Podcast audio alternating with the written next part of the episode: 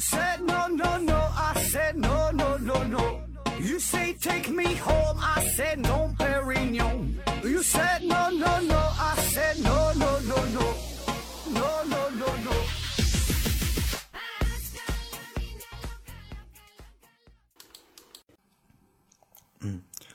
拼命探索，不计后果。欢迎您收听思考盒子，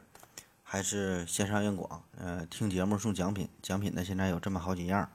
一个呢是由美人茶公司提供的五大箱子茶叶，还有一个呢是 KK 魔法画家公司提供的五大箱子画笔，还有一个呢是大家学公司提供的五大箱子护眼学习台灯，还有一个是大家学公司提供的一份价值五百元的网络学习课程。然后呢，另外还有一个是一位热心听友提供的两大箱子松茸啊，好吃的。那温馨提示大家一下，就是留给大家的时间呢并不多了啊，因为下期节目就没有这个松茸的赞助了，所以这个吃货们呐，赶紧就抓紧时间呐，你再想吃你得自己买了，何况呢你又买不起。今天呢，咱们继续水一期啊，继续说一说与海洋有关的话题。那和上期的节目这个尼莫点这不太一样啊，上期节目这尼莫点显得有点比较冷门啊，这个太孤独了这个地方。那今天的内容呢，这一看题目，我想啊，百分之百大家都听过百慕大三角，对吧？这个事儿已经是被说烂了哈，不管是在喜马拉雅平台上，还是什么科普节目啊，还是什么呃其他的网络论坛呐，包括咱小时候看的各种。杂志啊，各种文章啊，音频、视频节目就是都有啊。关于这个百慕大三角啊，这个大伙儿都一定都听过啊。所以咱这期节目，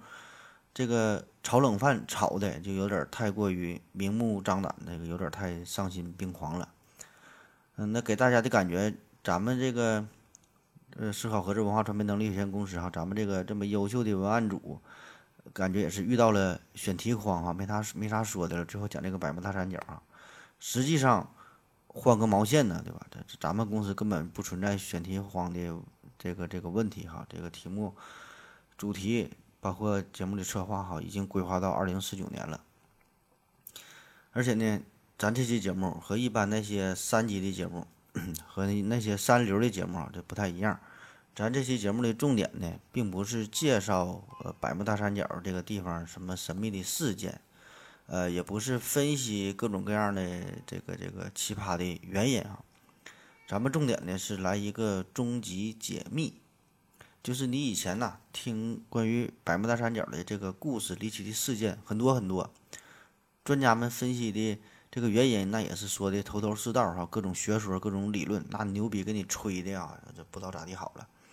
但是呢，说了半天呢，最后到底咋回事儿，也没有一个人能把这事儿给说明白。所以呢，咱们今天呢，这我就跟你说一说百慕大三角这玩意儿到底咋回事儿啊？什么什么轮船呐、军舰呐、潜艇啊、飞机呀，这些玩意儿它它是到底怎么失事的啊？有的甚至连一点残骸、连点尸体都找不着，连人带船哈人间蒸发了。那么这个背后到底是有着什么样的一股神秘的力量在操纵这一切呢？到底是人性的扭曲还是道德的沦丧呢？啊？那为为啥我敢说咱这期节目叫终极解密？因为呢，这个咱们是经过调查的，所以咱有发言权。那么就在今年年初的时候，呃，我们公司的节目制作小组这个团队啊，就抵达了佛罗里达地区啊，呃，进行了为期将近三个月的一个实地考察，非常辛苦啊。嗯，咱这团队呢是当时走访了当地很多相关的部门，呃，很多的组织吧，也是询问了百慕大群岛上边。很多原著的居民，反正就是围绕着百慕大三角这个地方，搜寻了很多的第一手的资料。这里边呢还包括一些美国军方的绝密的文件啊，一直都没对外公开，都是没有解密的。所以呢，最后经过咱们这个节目制作团队的呕心沥血，这个精心整理，才编出了咱们这期的文案啊。所以大伙儿呢仔细收听。那要说到这个百慕大。这个地方，反正我小时候是啊，就经常我就喜欢看各种各样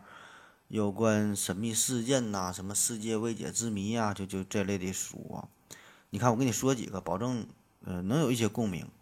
比如说什么金字塔探秘啊，复活节岛的石像，尼斯湖的水怪啊，神秘的五十一区，水晶头骨啊，神这个神农架野人，呃麦田怪圈、人体自然、什么大西洲、UFO 啊、外星人呐、还有什么史前文明啊、神秘神秘的北纬三十度啊。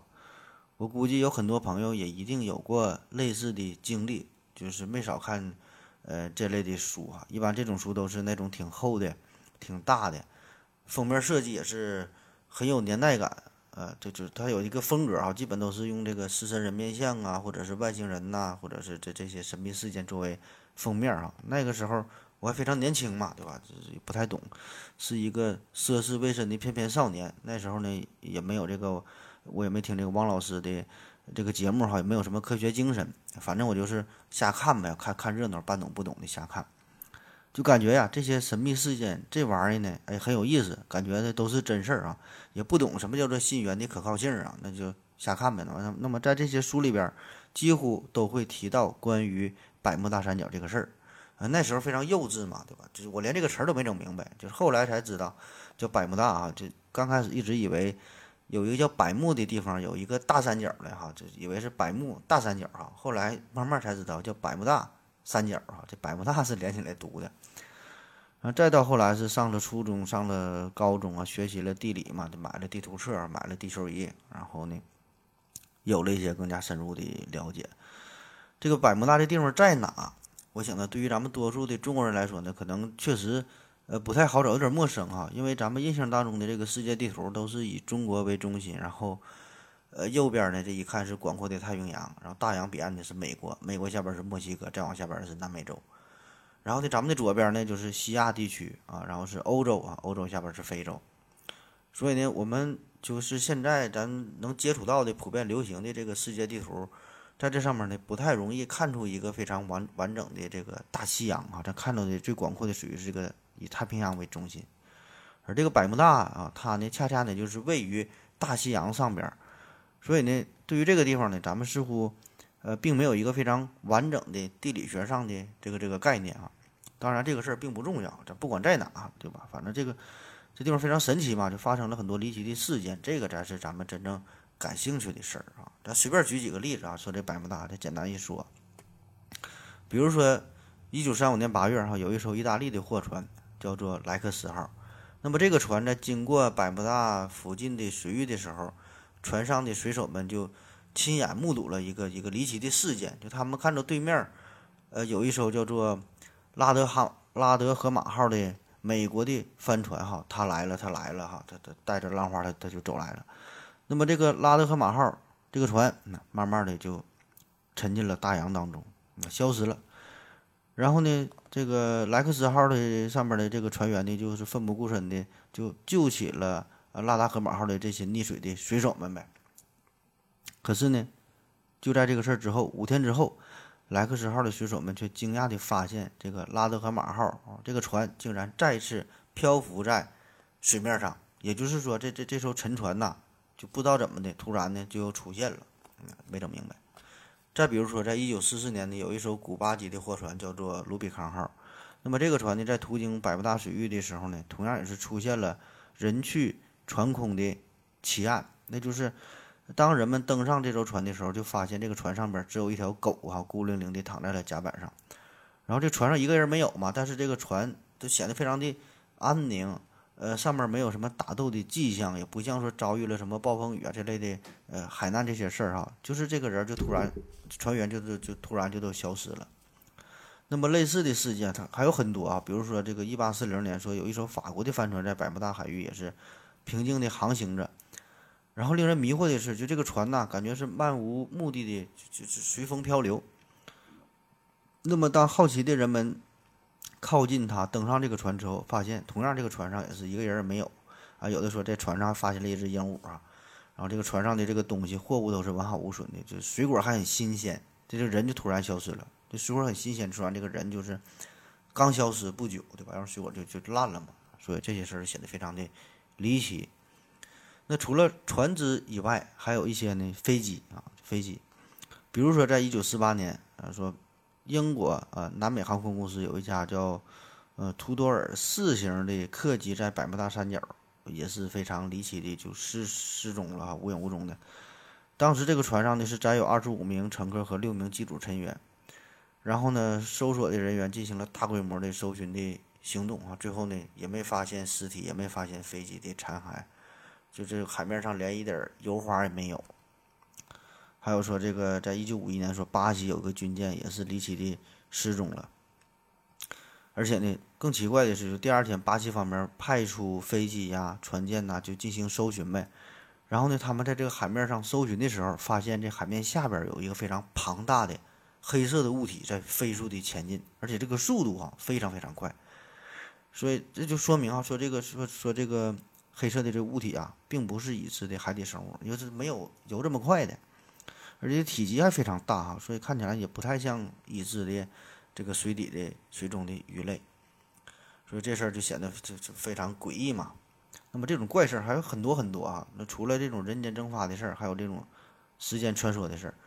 呃，比如说说有一个前苏联的这潜水艇，也是哈，在这个百慕大水域航行，在水下航行，一分钟之前还在这块儿呢，一分钟以后浮出水面的时候，发现，哎，自己到达了印度洋水域，你这都跨了快有半个地球了，对吧？你一分钟的时间不可能他走的这么快呀，而且呢，这个潜艇当中的九十三人，他们全都是突然之间就衰老了，衰老了五到二十年不等。然后这个潜艇发现不对劲儿嘛，马上就联系前苏联的海军总部，然后总部给他们定位一搜索，一看，确实他们就是在印度洋，并不在百慕大。那么最后等到这艘船就是回到了基地总部的时候，潜艇上的人员呢立即就就被带走了，抓到了一个秘密的实验室接受专家的调查，一看结结果一看就确实这玩意儿就是衰老了啊，衰老。所以当时这个。科学界众多的科学家都认为是这百慕大三角的地区非常神秘嘛，可能呢这个里边呢就是，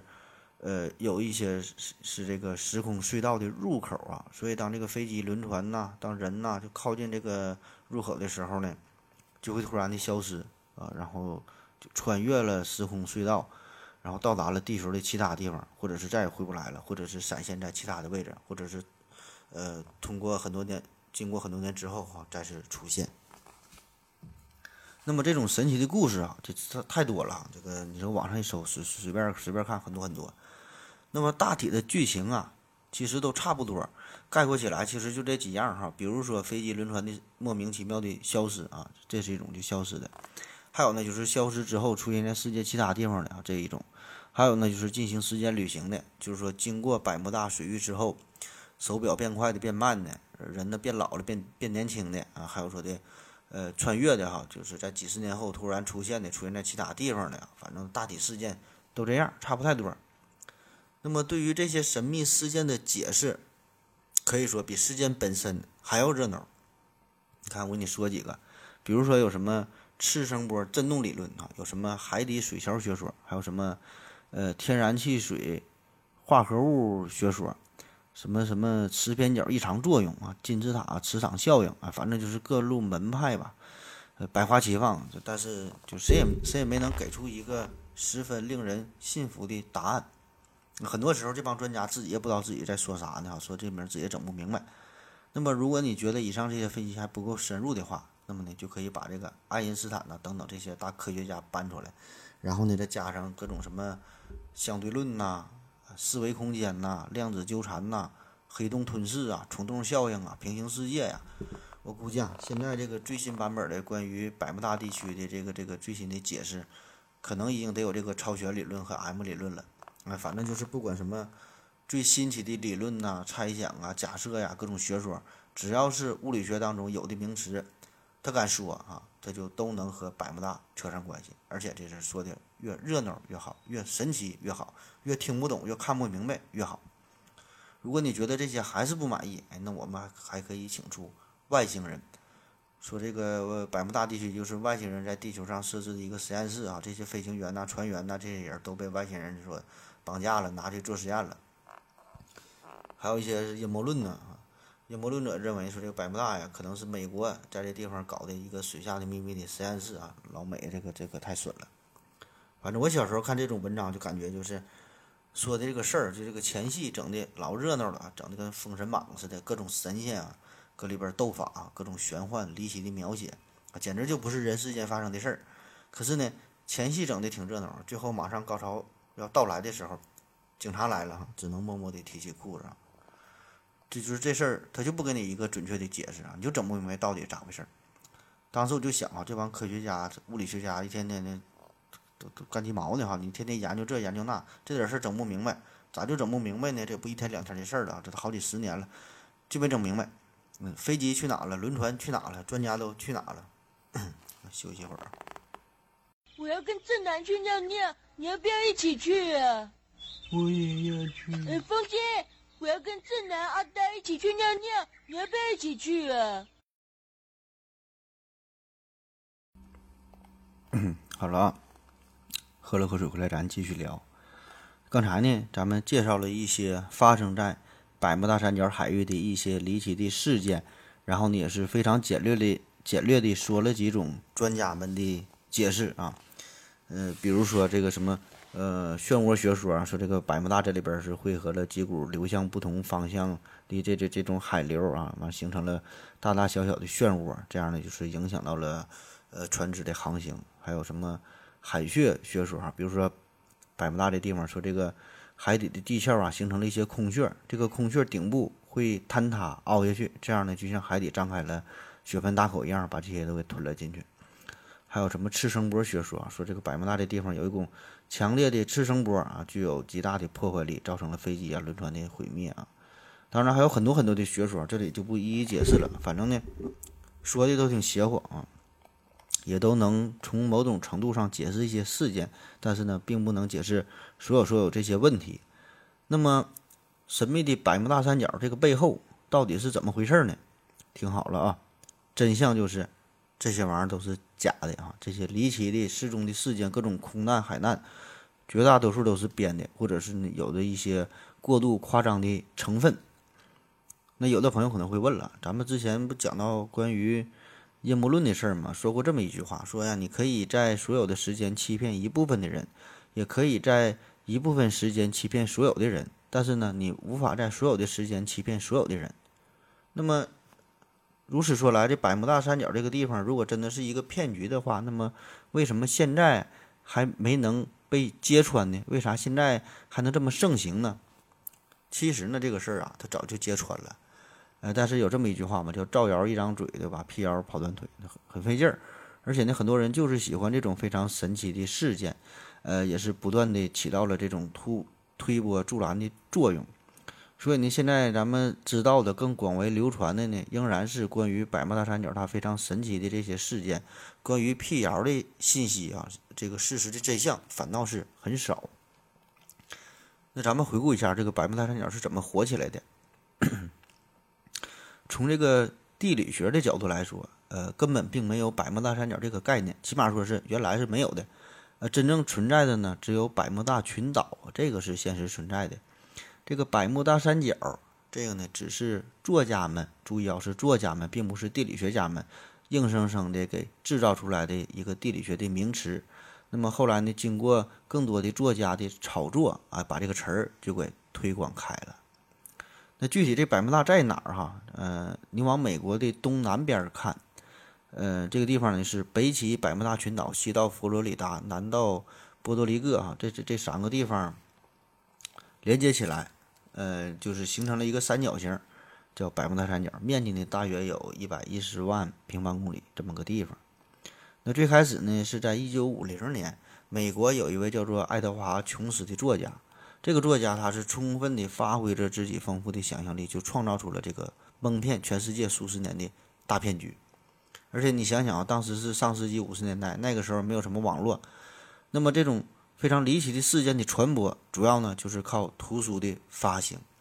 所以呢，作为一个作家来说，你想要在一个真实的世界上添油加醋啊，加入自己的一些幻想，那简直是 so easy，对吧？随便你怎么写。那么这个故事的起因呢，是因为一场事故啊。故事呢是来源于事故，呃，这个事故呢也是众多百慕百慕大这些神秘现象当中最为人所津津乐道的一起空难了，也是最重要的一个事件哈，就是美国海军第十九飞行中队的失踪事件。咱们重新复盘一下哈，这是在一九四五年十二月五号的下午两点，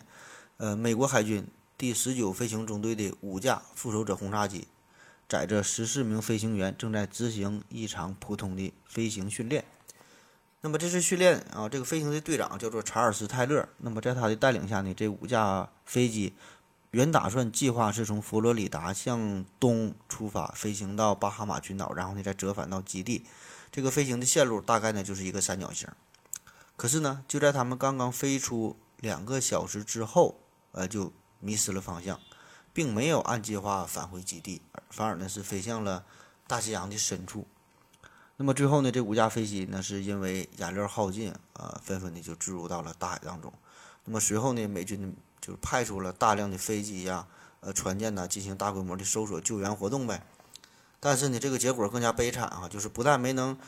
搜救成功，反而呢，在这个救援过程当中，有一架水上飞机啊，就是在执行任务过程当中出事儿了。然后呢，这个飞机上面呢十三名成员也都是没有没有一人生还啊。那么后来呢，关于这个事儿呢，官方给出的调调查结果呢，主要就是因为当时的这次训练的这个飞行队长叫泰勒这个人啊，呃，他呢应该是负有主要的责任。泰勒这个人就是他的飞行经验是非常的丰富，有着两千多小时的飞行的时间。但是问题就是呢，这个人的性格吧，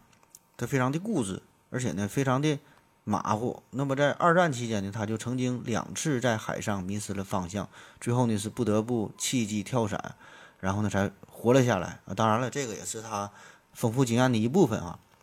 那同样在这次飞行的飞行训练当中呢，他也是马马虎虎的，哎，忘了带了。忘带的最基本的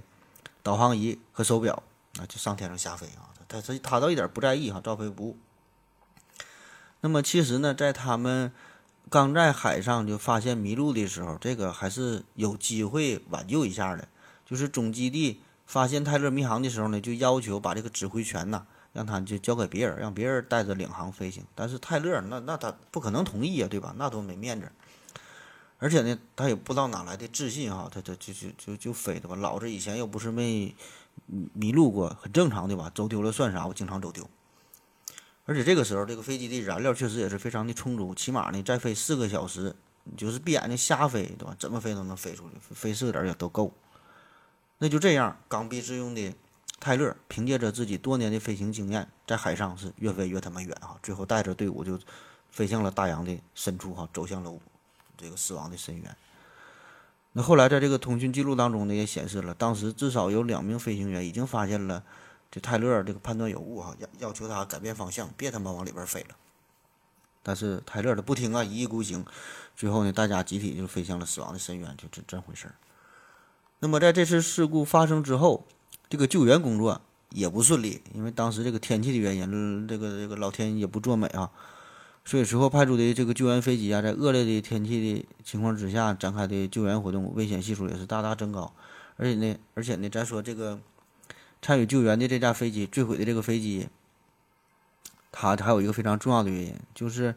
呃，这个飞机叫 PBM 五水上飞机，就这个飞机本身存在着非常严重的设计缺陷，就是以前它也是经常出现漏油啊什么各各种情况，也因为。出现漏油啊，再加上些小小火花哈，这一个摩擦就爆爆炸也有，所以呢，飞行员都管这个飞机叫做“飞行中的油箱”啊，你看这名儿。那么当时在这片海域经过的游轮也表示哈，就是当天在这个救援的时候，就看到空中有这个爆炸声，听到空中有爆炸声，也看到了空中有有这个闪光，嗯，然后后来在这个海上也是看到了一条长长的油带哈，就就都是这个飞机所造成的哈，飞行中的油箱。所以，综上所述，这个事儿就是第十九飞行中队和这个救援飞机这个悲剧啊，都是有着非常明确的、可以给出合理解释的正常的飞行事故啊，并没有什么超自然的现象。可是呢，问题就是就在美国官方给出了这起事件就做出了这个公开披露的时候，泰勒以及其他这些呃事故遇难人员的家属们。就不干了。他们对于这个调查结果是极为的不满，因为本身哈这个泰勒他的泰勒家属就说了，你这人很厉害是吧？经验丰富，参加过二战，多次遇险都没死。你这回就是一个非常普通的飞行训练，这这怎么说没就没了呢？那人最后也找不着。而且你救援工作一下又死了这么多人，几乎和这个空难死的差不多了。你看这短短的几个小时之内，六架飞机，二十七位飞行员就都不见了。最后连个毛线都没有，对吧？所以呢，这个也可以理解，对吧？这样这帮这帮家属就想向这个美国军方这个海军哈，就就要一个完美的解释，对吧？你你得你给我给我一个理由，他怎么就没了呢？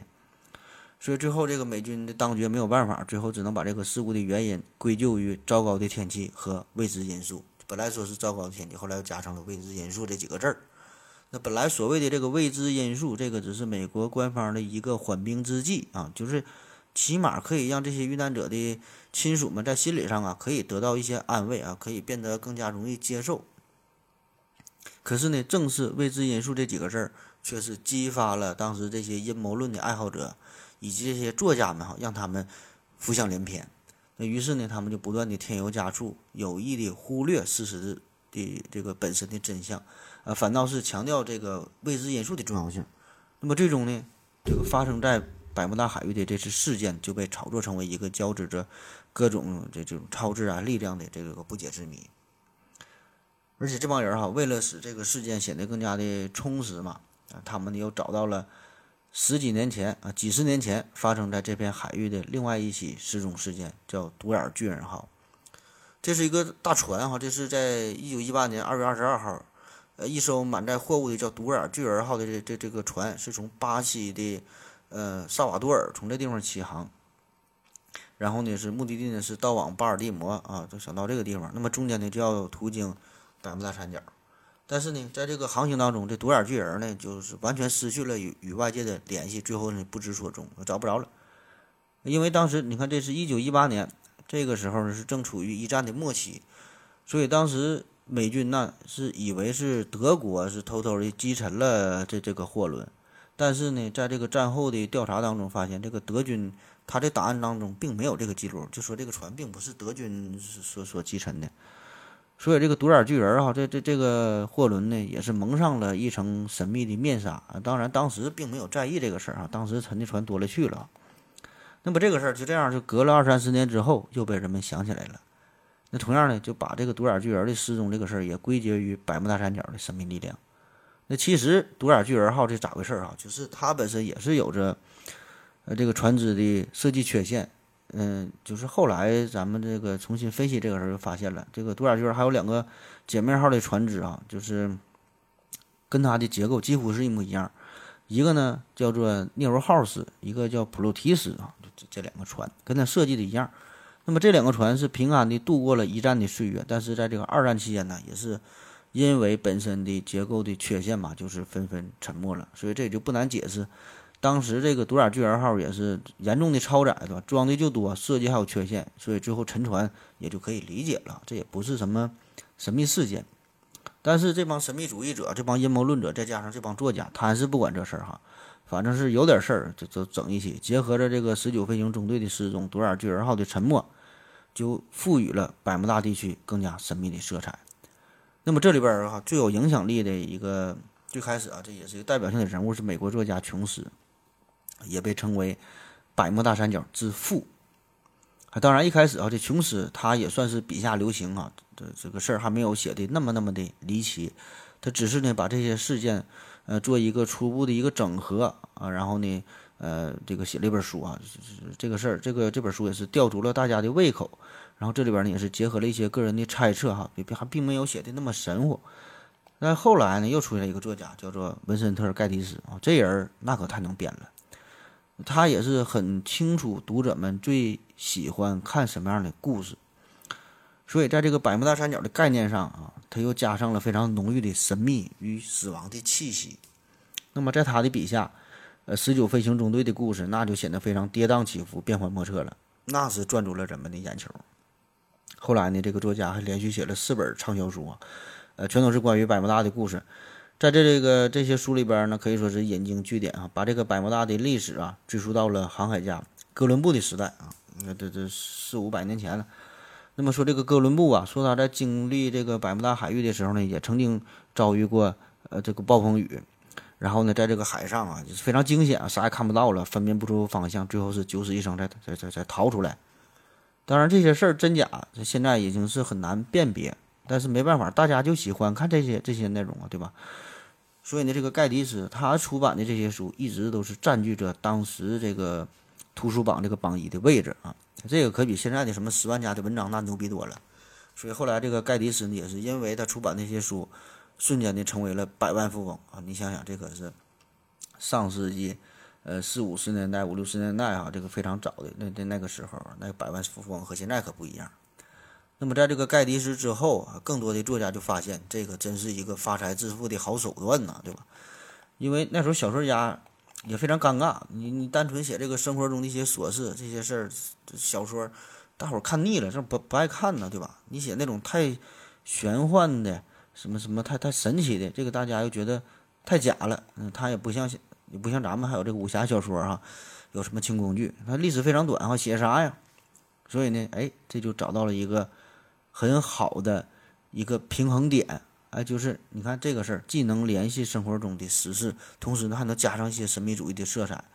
所以呢，关于这些事儿，大伙儿呢就都爱看啊。这帮作家就开始放飞自我了。只要是与这个百慕大三角与这个区域有关的船只啊、飞飞机出事儿了，甚至说这但凡是经过这个地方的飞机呀、这个轮船呐，只要有一些大风大浪、有一点异常的事儿，哎，这帮作家。都能给你添油加醋，把它变成一个非常离奇的、富有魔力的事件啊！真真假假的，沾边就敢写。那么许多作家根本也就没有什么调查呀，什什么原始数据啊，大伙儿就互相引用、互相抄呗，哈，互互相整，就看谁有创意、有想法，一个传讹，越传的是越离谱。那么加上这些想象力啊，那么再加上这些好事者，再加上这些神秘主义者，这些这这个这个读者们也是爱看啊，口口相传。所以这个事儿啊，就是传的越越来越开。那么这帮作家，那也是通过卖这些故事，也赚的也是盆满钵满的。那就比如说，再到后来啊，还有一个因为这个写书发财的，叫做伯利兹啊，这这也是一个非常有代表性的作家了。呃，也可以说，正因为这个人，就是才让百慕大三角这个概念是风靡了全球。呃，不得不说，他这个想象力非常的丰富，他也是糅合了很多神秘主义的这个内容。他在一九七四年出版了一本书，叫做《百慕大三角》，名字就叫《百慕大三角》。这本书也成为当时销售量最高的畅销书啊，据说是卖出了呃五五五百五百多万本啊，这可不少了。在当时，他从中也是获利几百万美元。那么在此之后啊，这个时候这个百慕大三角的这个这个概念就是家喻户晓，而且呢，百慕大啊，这也成为了神秘的代言人。好了，咱们再休息一会儿。我要跟正南去尿尿。你要不要一起去啊？我也要去。哎，风姐，我要跟正南、阿呆一起去尿尿，你要不要一起去啊？好了啊，尿了个尿回来，咱们继续聊。说呀，这么一起空难事故，再配合着一群以此为生的作家，让这个“百慕大三角”这个词儿风靡了全球。那当然，面对这种情况啊，当时的美国社会当中呢，也是。呃，有着有识之士来辟谣，就是想把真实的事件还原给广大民众。那这个人呢，就叫做拉里库斯。呃，他是亚利桑那州立大学的一名图书馆的管理员，同时呢，他年轻的时候呢，也是有着多年的飞行经验的一个飞行员哈。这这个人拉里库斯。那么，在这个第十呃十九号十九号飞行中队就刚刚出事儿之后。学校呢有很多的学生啊，就向他来借书，就想找到一些关于有这个飞行灾难的这个事故的这个有关的资料。那么这个事儿呢，也让拉里库什产生了浓厚的兴趣，所以呢，他也就展开了亲自的调查啊，查阅了美国空军、海军呐、海岸警备队呀、保险公司啊等等啊，呃相关的一些报告，甚至呢，他也是向有关的人员进行了一些信件呐、电话呀当面的询问，因为他本身也是。飞行员嘛，呃，就对这方面的事儿也是比较了解，所以呢，对于这个事件的调查来说呢，并不是很困难。那么，当他把所有的关于百慕大三角的这些离奇事件搜索起来之后啊，然后就通过了整理，哎，他就看到了，看到这些记录当中，就发现这里边存在着很多的矛盾啊，也有一些非常明显的错误。所以呢，整理了这些材料之后，在一九七五年。他呢也出版了一本关于百慕大的一本书，哈，叫做《百慕大三角之谜已解》，就已经破解了。那么呢，在这本书当中，他就指出了很多这些畅销书作家们就记录的这些事件哈，并不准确。最后呢，他得出的结论就是百慕大三角这个地方只是一个非常平常的地方。这里边发生的海难呢，确实有，但是呢，发生的次数和规模和别的海域并没有什么区别。那么，为什么这个地方显得这这么神秘？哈，只是呢，这些畅销书作家们刻意的去描写，添油加醋，添枝加叶，哈，只只不过是他们描述的罢了。那比如说啊，这帮作家就总喜欢把百慕大这个海域描写成非常平静啊、安宁啊、呃天高云淡的这个样子啊，然后呢，呃，就就突然出现了某某事件哈。实际上啊，这个地方百慕大这个这个海面它并不安宁，特别呢是在许多事故当中，就发生这个事故的时候，这个天气是非常恶劣的，甚至呢在几起事件当中是非常明确的啊，就是这个飓风应该起着。呃，非常重要的作用就是这个风狂风暴雨所带来的。所以呢，在找到了足够的资料之后，那大多数的事故也都能给出一个非常合理的解释啊，并不是什么神秘事件。比如说这个狂风暴雨，比如说这个船体结构本身的缺陷呐，设备的老化呀，对吧？这些才是根本原因啊，并不存在着什么神秘的力量。那另外就是还有一些作家，就是为了抓住大家的眼球，那书给你写的纯纯的就是硬编了。根本就是一点不沾边的事儿啊，就就纯是靠自己瞎写，想咋写咋写，就愣是编出一个航班说途经百慕大三角地区，然后如何如何。那类似的事件还有还有一个更广为流传的叫九幺四航班穿越事件，这你上网一搜也能找到。呃，就就写的非常详细啊，你可以看看原文。我简单跟你说一下啊，就是说老热闹了，九幺四航班。大概说的就是有一架一九五五年的一个飞机穿越了，穿越到了一九九零年，最后呢是停在了委内瑞拉的这个一个一个机场上面。然后这个飞机上的人呢还保持着就一一九五五年当时的这个打扮哈，容貌呢也是保持当时的这个这个年龄。那么这个事儿呢也是经常被收录到世界未解之谜的书里边一看基本都有。但是呢这个事儿只要你详细调查就会发现，看看这个航班的编号啊，当时航空公司的记录啊。这个航线的信息、信息啊等等哈，最后一查一看，这个事儿它它就是假的，根本就没有这个飞机。那还有一些事件呢是张冠李戴，呃，最著名的就比如说，在这个一九零二年，曾经在太平洋地区发生了一个海难，还有在一九五一年，曾经在爱尔兰发生了一起空难。那么这两个事儿哈，呃，这个作者们也是非常喜欢，就把这两个事儿呢都经过改编之后，也都是放到了百慕大地区。那还有就是呢，有一些是发生在。大西洋海域的，就是并不是在百慕大三角这里边的事儿，也都是算在了呃百慕大的头上啊。还有一些这个失踪的船只，只要是在这个航线当中经过百慕大三角啊，也都是算作了这个百慕大的头上。所以呢，你这样一统计，他自然就感觉这地方空难海难非常多。那实际上从这个严格的统统计数据来看，这地方就全国、全世界各个海域都会发生一些事故，都有船呐、飞机啊。很难找到，对吧？确实不太容易找。但是从这个数据比较上来看，百慕大三角这里边的空难海难不并不比别地方多，没啥特殊的。所以当时这个拉里库什呢就想找到这些畅销书的作家，当面呢就跟他们说一说啊，你你把把话说清楚啊！你们这些作家他太不要脸了，对吧？你作为一个作家，作为一个媒体人，你得有最基本的良知，你得有最基本的职业操守，对吧？呃，就比如说，他就找到了前面提到的这个伯利兹这个人哈，就卖书卖了几百万美元，这大哥就太能编了。这伯利兹呢，在他的书中他就说，他说这个百慕大三角下边有金字塔，这金字塔的作用啊，完了有产生神秘力量。拉里库斯就跟他打赌说的，咱俩赌一万美元，你敢不敢哈？你给我拿出证据，说说这个百慕大三角这边这个这个金字塔咋回事儿？你给我拍几个照片啥的哈，你给我证明一下。最后呢，这个伯利兹也是没敢接受这个挑战啊。心说对吧？大家都是作家，都是为了写书，就赚几个钱儿呗，对吧？干嘛这么认真？这读者们爱看，咱就写就完事儿了呗，哈！你天天总想搞事情啊，真是同行是冤家。所以通过这个拉拉里库什以及当时这些秉承着正义的人士的努力，那么在上世纪七八十年代到了九十年代啊，这个百慕大三角的谣言在美国啊算是告一段落啊，大伙儿就知道这个事儿。咋回事儿了？关于神秘主义的图书也是渐渐的不再那么火热，淡出人们的视野。但是这些书在世界其他地方，就比如说在我国哈，就大约在上世纪九十年代左右，可以说这类书籍是异常的火爆。也就像我开篇提到的那样，呃，就就不只是这个这个百慕大这个事儿哈，还有这个金字塔呀，什么 UFO 啊、麦田怪圈这些书啊，非常火。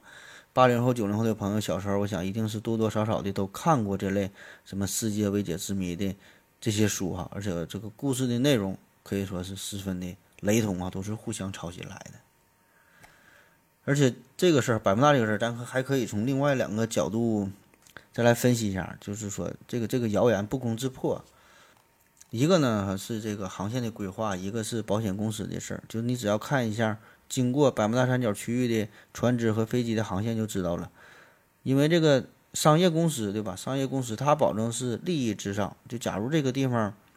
真的是事故多发地区，就甭管什么原因，不管是水怪呀，还是黑洞啊，还是什么什么十一维的空间，对吧？你商人不管这些事儿，他不管啥原因，只要这个地方比别的地方更危险的话，他们自然的就会。主动的规避风险，就会选择其他的航线，但是实际呢，并非如此啊。我这个节目下方的参考资料，呃，给出了这个一些，呃，全球的空运的路线图，还有这个海运的航线图，你可以看一看。就是这个地方这个航线并没有，因为它刻意的去更改，百慕大三角地区没有任何的特别之处哈，就人家该咋走还咋走。另外就是这个这个保险公司这一块。保险公司，因为如果百慕大三角这地方真的是频繁的出现各种海难、空难的话，那么最应该害怕的是谁呢？应该是保险公司，对吧？因为他得赔钱呢，对吧？但是呢，保险公司并不认为百慕大三角是一个特别危险的区域，就是他这地方收取的保额这个费用并不比别的地方更高啊。咱可以列举一个最有代表性的，呃，一九七五年。呃，有一家几乎是垄断了海洋保险的英国劳埃德保险公司，曾经发出过这个声明哈，他说，自从，呃，就是根据他他的这个记录哈，就是他本公司的记录说，自从一九五五年以来，在世界范围内有四百二十八艘船只，嗯，是被曝失踪。而你们也许有兴趣知道，我们的情报部门未能发现任何证据支持百慕大三角比其他地方有更多失踪案的说法。美国海岸警备队有关大西洋事故的计算机记录也可以追溯到1958年，其结果也支持这样的结论。这个就是这个劳埃德公司，呃，给出的这这个声明哈。所以说这地方非常普通。那你可能没听过这劳埃德劳埃德保险公司哈。嗯，确实啊，这个咱咱咱咱没太听过这个地方，但我一查这资料，这个地方的这个保险公司太牛逼了。说两个事儿啊，一个是在一九零六年美国旧金山大地震引发了严重的火火灾啊，当时这个劳埃德公司就赔偿了一亿美元的保险费啊。一九零六年，还有一个更著名的是，一九一二年泰坦尼克号怼上冰山沉没了嘛，近两千人丧生，劳埃德公司呢也是付出了二百五十万美元的赔偿啊，这个在当时的都是天文数字。所以呢，你看这样一家，可以说是当今世界保险行业当中信誉最高、名气最最大、资金也最雄厚、利润最多的这么一个最著名的这个大保险公司也发话了，就说这个百慕大三角的地方没啥特别的，该咋保险就还咋保险。那我们现在回顾这个百慕大三角这个这这这个事儿哈，自从它的提出到兴起，再到最后流传世界啊，那么这个呢，就是当初那些。畅销书作者啊，这个事儿是是这个是他们也不曾想到的。然后呢，也许是百慕大政府啊，这个地区也是为了吸引游客吧，也会配合着配合着进行宣传，不太想辟谣，就是让这样一个本来稀松平常的海域，就成为了全世界知名的景点儿，也是吸引了无数的旅游者呀、探险家呀、科学家呀想来一探究竟。所以这个谣言直到现在也是很有市场啊，很很有很有魅力啊。而且不止百慕大，还有很多类似的现象、类似的地方哈，也都是，呃，用了相似的这个手段啊进行宣传营销。那么我们回顾这场事件，就现在这个闹剧在美国是早已经结束了，但是呢，咱们中国的媒体的发展可能比美国还是要慢了许多。嗯，你想想啊，这是直到三四年前、三四十年前，这个电视还是逐渐的普及呗。那么那个时候呢，各大媒体。也是为了获取流量嘛，啊，也是纷纷的会拿一些神秘的事件，这其中呢就包括百慕大啊，拿这个地方来做节目呗，呃，所以你是宣传嘛，对吧？大伙儿也是爱看，所以呢，通过这个媒体的宣传呢，信的人越来越多，谣言呢，慢慢的感觉也就成真了。那么那个时候，中国许多的作家也是如此啊，通过大量翻译，呃外国的这些神秘事件，然后呢也是赚了不少的收入啊，很有市场。所以呢，这样综合在一起就造就了百慕大三角的魔力。那么到了现在，这已经进入到了自媒体的时代啊，每个人都可以发声。网络的普及呢，也让这个谣言呢插上了翅膀啊，不管真的假的，满天飞。所以在网络上真真假假的事儿哈就开始泛滥了。所以呢，这个呢也要引起咱们的注意，就类似的事件从来没有停止，只不过呢它就是换了另外一种形式罢了哈，也是也是变得更加的隐蔽啊。当然了哈，这个大家如果只是抱着一种好奇啊，一种看看热闹不怕事儿大的心态，哎，就喜欢这些神秘事件，并不在意它的真假，也行哈，也挺好啊，自己开心就好。你你愿意怎么看你就怎么看吧。好了，感谢您的收听，谢谢大家，再见。